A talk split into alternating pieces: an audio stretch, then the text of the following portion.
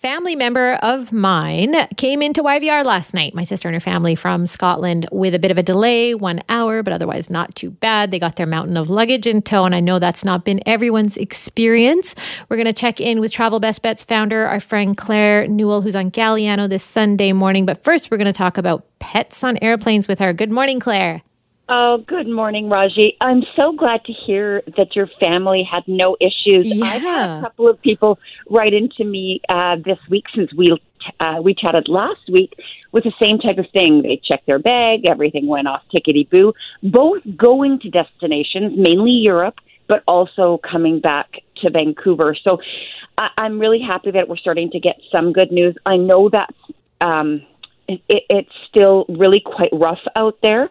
Um, but one of the things that came down this week was that Air Canada stopped accepting, and I expect more airlines, by the way, uh, accepting new requests for pets to travel in the baggage compartment on flights. Yeah, I saw That's- this. Yeah, it's going to be happening right through until September 12th. So small animals will still be allowed in the cabins of most flights. Not all, it depends on the aircraft and the route. So long as they can lie down in the carrier under the seat in front of the passenger. So just to keep that in mind, if you were planning to travel with your pet, you always need to contact the airline. And once you've made your reservation, add um, and pay for your your pet to travel but it's going to be a little bit tougher. And obviously, this is to do with all of the the staff shortages that ha- and and um, the fact that a lot of more people are carrying on their bags than before. Yeah. Do you think that will affect people's decision to travel or not? I know that there are some people, especially if they've got older dogs. Sure. Um, that they really don't want to leave. I have heard some stories of people saying that they, you know, they'll choose to go on a different carrier or they'll choose to go on dates where there uh, is enough space for their uh, their dog to go. Um, but certainly, it will affect some people. I mean, I love my dog, and so For there's sure. oftentimes I travel with my dog to Arizona to visit my mom and dad. I think he likes it better in the in sunny Arizona than he Yeah. does here in I rainy mean, come on, Claire, who doesn't? honestly, right? Um, you, I also wanted to, to point out, Raji, the fact that the situation is so chaotic at airports. Um, the federal government's Canadian Transportation Agency has just launched a new information resource webpage to help passengers who are experience flight cancellations, delays, or lost luggage issues during their travel. You know it's a problem when they do this. So um, a new airport congestion and flight issues page comes under the CTA's Air Passenger Protection banner, Okay. um, and it has detailed information on what passengers need to know about delays and cancellations and missing baggage, including details um, and advice for passengers to follow, as well as tips. I try and give that as well. This is for um, for people who want uh, detailed information. So CTA's website under the Air Passenger Protection banner. So it's uh, I've never seen this type of step before. Yeah. so, yeah, you know it's a problem. Yeah, Um, clearly. The other thing is that with the uh, reduction of both Air Canada and WestJet through the months of July and August, and it is affecting passengers, you and I chatted about the fact that passengers will be notified by the the airlines or their travel agent. I have had some people reach out through the past couple of weeks to let me know that they didn't receive information from the airline if they'd booked it directly. And when they went in to check their reservation, the flight actually gave them um, uh, the notification. So they weren't actually sent an email. So if you are traveling over the summer months, just a reminder double check your flight schedules to see if you've been affected and then what your options are.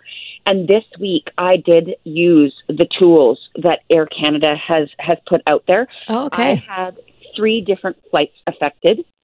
Um, All of them were schedule changes, including one that I booked in February for um, winter vacation, like coming back on January 2nd after New Year's. It was a nonstop, Raji. It is now Cabo, Calgary, Vancouver. So my family did the big, uh, and what I said was, you know what? This is probably due to the fact that WestJet is reducing um, their service out east, not completely, but they're really focusing on the west. So they're going to be putting in big 787s on the most popular routes. And Air Canada is just going to just be really careful about consolidating their schedules. And So Claire, happened to me. um, correct me if I'm wrong, but that those dates can change again, and those routes can change again and again before you actually take off, right? Oh, my Buenos Aires, Argentina flight uh, in November has been changed four times. okay, So- case in point. it's the it is the the nature of the beast right now that if you book things that it may change. So uh, the the tool that I was talking about was a self service reaccommodation tool that allowed me to go in um, and take a look at my schedule change and then look at my options. And they in in some cases they'll have up to twenty options. And then you can just choose what suits you best. If you're eligible for a refund, you can do it. It literally takes minutes and it's on the mobile app or the website. I chose to do it on the website. The other thing that um, they have put out is that goodwill policy that's been implemented if you have a, a flight that's going via Pearson. And one of the, the staff, actually vice president of operations of the company, chose to do that. She increased her connection time. And I told you about this last week from three hours to six hours. It was no cost to her. And then the other policy that they put in place is that they're allowing customers free same day standby options. And this would be to anywhere, not just Pearson. So I've had a couple of people take advantage of this where they were worried about the connection in some city. It doesn't matter if it's Montreal or London or wherever. And they chose to fly on an earlier flight. Um, and you can do that within Canada and transborder, regardless of the fare brand or booking class. So, Well, really that's good. That tool. flexibility. It really is, especially if you want that peace of mind. Um, you know, just to have a meal or a longer relax in a destination rather than feeling like you're going to have to run through the airport to get to the next gate. Yeah, because we know that's not working out all the time these days.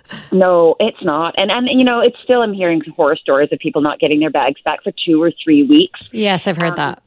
And I have I read head, a headline this morning that said, "Oh, I my bag was I was forced to check it." Often those cases are when bags don't fit in the um, the little tester to see if, if if it will meet the requirements, um, or if it's overweight. And so, it, if you can carry it on, it doesn't mean it's carry on. It meets the carry on policies. So please make sure you know what the carry on policies are because if you can carry it on, it will meet the requirements to put under the seat in front of you at worst case scenario. I mean, we all want the leg room, Raji. I get it. Um, but you shouldn't be forced to Yeah. if it can fit in that seat in front of you. It, there may not be room in the overhead bins. That's fine. I've I've I've faced that myself when I'd been traveling in economy zone five, and then I didn't I didn't have room in the overhead bin, but my bag met the requirements to fit under the seat in front of me. Oh, yeah, that makes sense. Uh, let's talk about the new improvements to the ArriveCan, Arrive Can app. Yes. So this is um, I, I've used this myself as well. So this came into effect uh, a couple of weeks ago. So ArriveCan is making it just faster and easier for travelers with a couple of different changes. One of them affects just Toronto Airport and Vancouver Airport. So we are very lucky to have this, and it saves time by allowing customers to use something called the Advanced CBSA declaration option. It's a feature in ArriveCan, and you can submit customs and immigration declaration in advance of arrival. That That's so important, Claire. I'm I'm hearing from so many people that they don't have smartphones or they got a phone just for the purpose of traveling. And I'm also hearing from people for whom English is a second language and and from people who are elderly who don't love to use technology. It's one thing for us to say, "Oh, quick, get on board with tech. That's the way it's going." Some people, you know, it's hard for them. And so this being able to do it in advance, maybe with the help of of someone else, Exactly. um, would be such a game changer, I think. It, it absolutely is, and you can do it up to 72 hours prior. So Oh, that's great. You can do it on the web or their app. The other thing is that they have that um, feature called Saved Traveler.